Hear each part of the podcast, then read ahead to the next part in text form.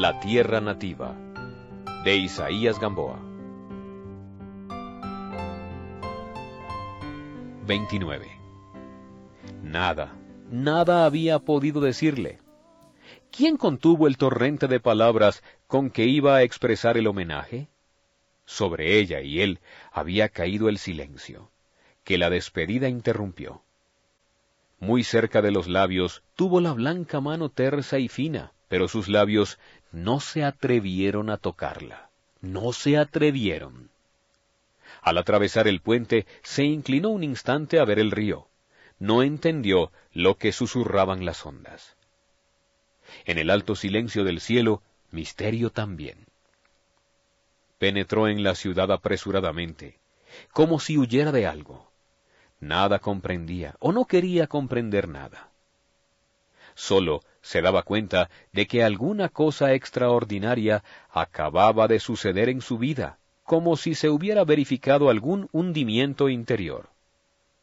La voluntad se oponía tenazmente a la claridad del pensamiento.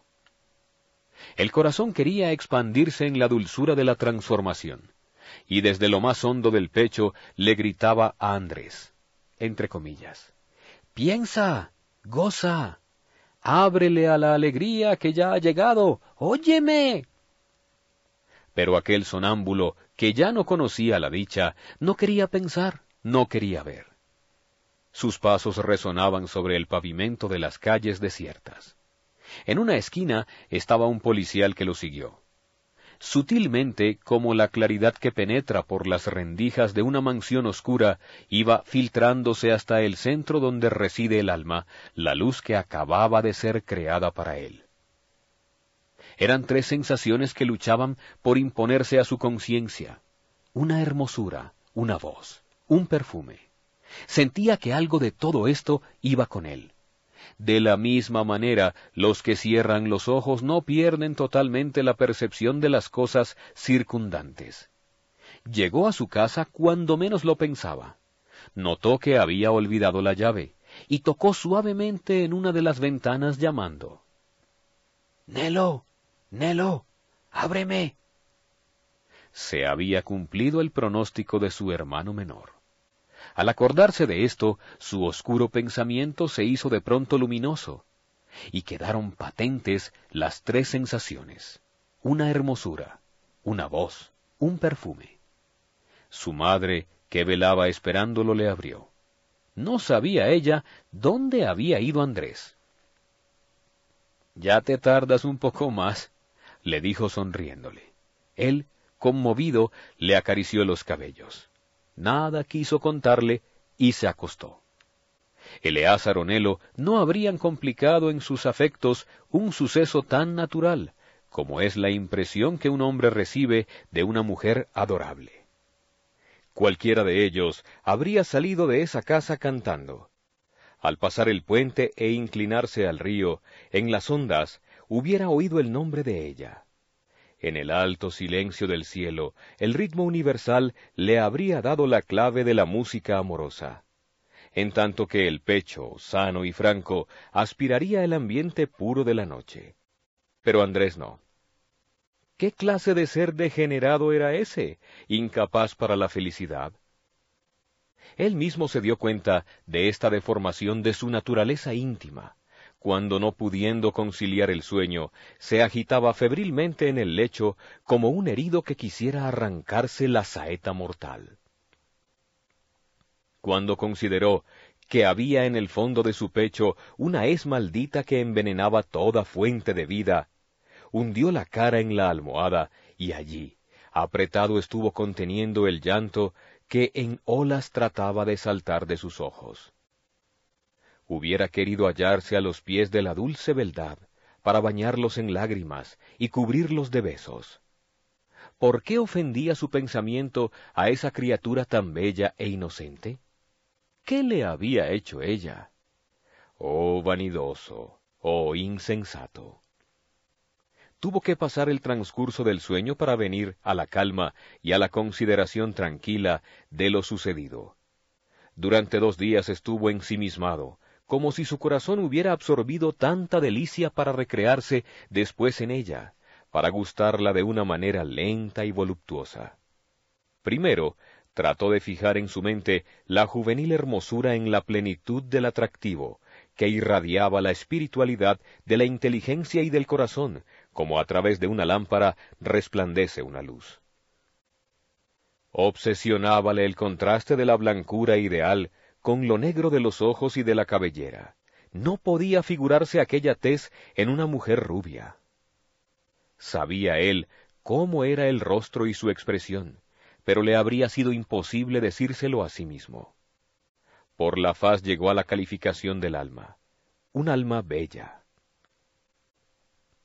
Al pensar en la boca, se la representaba siempre en el acto de cantar, y el tímido vuelo del labio superior le sugería el vuelo de la inspiración. Su espíritu se llenaba entonces de música y cantaba mentalmente el motivo poético. De este modo llegaba a sentirse al lado de ella, estando la artista ante el teclado con lo cual percibía el aroma de lirios. Cuán bellas le parecían sus estrofas en aquellos labios inspirados. Ella, esa noche, las había elegido para él. Fue un acto natural, como si hubiese sido impulsada por una inspiración repentina, o más bien por un sentimiento acariciado largamente en secreto, y al cual había llegado la hora precisa de manifestarse. Para él, era ella como una persona a quien hubiera vuelto a encontrar. ¿Ella lo esperaba? ¿Cuánto tiempo hacía que lo esperaba? A estas reflexiones una ternura infinita invadía su corazón, una ternura mezclada de melancolía y de piedad. Piedad para Marta, porque él la haría infeliz con su amor, como había entristecido para siempre tantos corazones con su amor. Y él la amaba ya.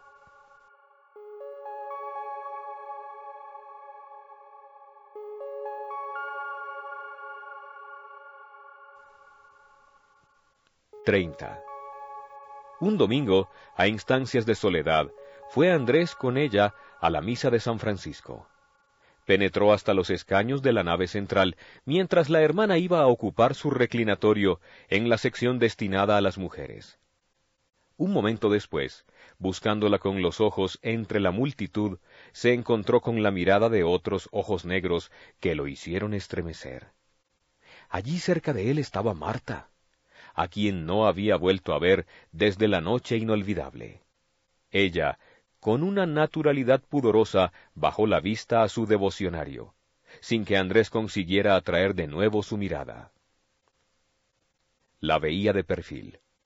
Las blondas del manto no dejaban al descubierto sino ligeros rasgos de la fisonomía. La nariz correctísima, los labios de una voluptuosidad seductora, la línea blanca de las mejillas y las largas pestañas entre cuya sombra se adivinaba la irradiación de las pupilas. La mirada insistente de Andrés halló una larga complacencia en las manos que parecían de mármol y que resaltaban en la tapa negra del libro. Sabía él que Marta lo había visto, y estaba convencido de que ella sentía que en ese momento era objeto de tan idólatra contemplación pero ni una sola vez sus ojos se volvieron a él. Terminó la misa cuando Andrés le parecía que acababa de empezar. En el remolino de la gente perdió de vista a la hermosa mujer blanca que lo fascinaba. Solo vio entonces el confuso movimiento de los negros mantos. Salió para reunirse con Soledad, que parecía quedarse de las últimas. Hallábase esperándola cuando ella le puso la mano en el hombro no estaba sola. Se había juntado con Marta y su hermana, la señorita Matilde. Hubo de parte de Andrés un saludo turbado por la emoción y el asombro, pero se repuso al punto y pudo observar cierta inquietud y confusión en ella. No era propio detenerse en el atrio y siguieron hacia la calle de San Pedro. Matilde expresó a Soledad que habían tenido el gusto de recibir la visita de Andrés. Él nada nos ha contado, dijo Soledad con extrañeza. Marta lo miró. Había en sus ojos una interrogación. Al llegar a la esquina donde debían separarse después de haber andado juntos una cuadra, se detuvieron. En tanto que las jóvenes conversaban alegremente, antes de despedirse, él estaba fijo en aquellas manos adorables que retenían el libro de Kempis, de entre el cual sobresalía el extremo de una camandulita blanca. Al levantar los ojos volvió a encontrar los de la amada. En el momento en que ella preguntaba a Soledad que cuándo iría a verla, era como si estuviese preguntándole a él. Si Andrés quiere llevarme, dijo la interrogada, mirándolo también. Él contestó, Nada más grato puedes proponerme. Iremos cuando quieras tú. Esta tarde. ¿Tienes algún compromiso? dijeron casi a la vez las dos hermanas a Soledad. ¿Qué dices tú? preguntó ella a Andrés. Iremos, dijo él, y dirigiéndose a Marta. Ella sabe que iré con placer. Los bellos ojos se quedaron mirándolo. Al despedirse, puso él toda su ternura en la adorada. Después, yendo ya solos, Andrés y Soledad, ésta le preguntó, ¿Cuándo estuviste allá? Hace ocho días. ¿Ocho días y nada nos has dicho? ¿Por qué? Si ella conociera el corazón, sabría cuánto significaba una estudiada reserva. ¿A qué hora iremos? le preguntó Andrés. A las cinco, ¿no te parece? Y si ellas quieren, saldremos a pasear. A medida que hablaban sobre ese proyecto de la tarde, experimentaba él un sentimiento de gratitud hacia su hermana, que por una inducción de ternura lo empujaba hacia la felicidad. Estuvo a punto de preguntarle qué sabía ella de Marta, cómo había sido su amistad en el colegio, por qué tanto afecto entre las dos, pero un respeto fraternal lo contuvo. Tal vez el mismo cariñoso sentimiento hizo que ella no le dirigiese ninguna broma ni procurara saber más de lo que él espontáneamente le decía. Pero en ambos había una convicción. Él no ignoraba que Soledad podría contarle muchas cosas. Ella comprendía que algo extraordinario pasaba en el espíritu de Andrés, Cerca ya de la casa, dijo él. Hace ya más de un mes que vine. Más de un mes, repitió Soledad. Dime, ¿estás contento de haber venido? Sí. ¿Hoy? No quisiera volverme a ir.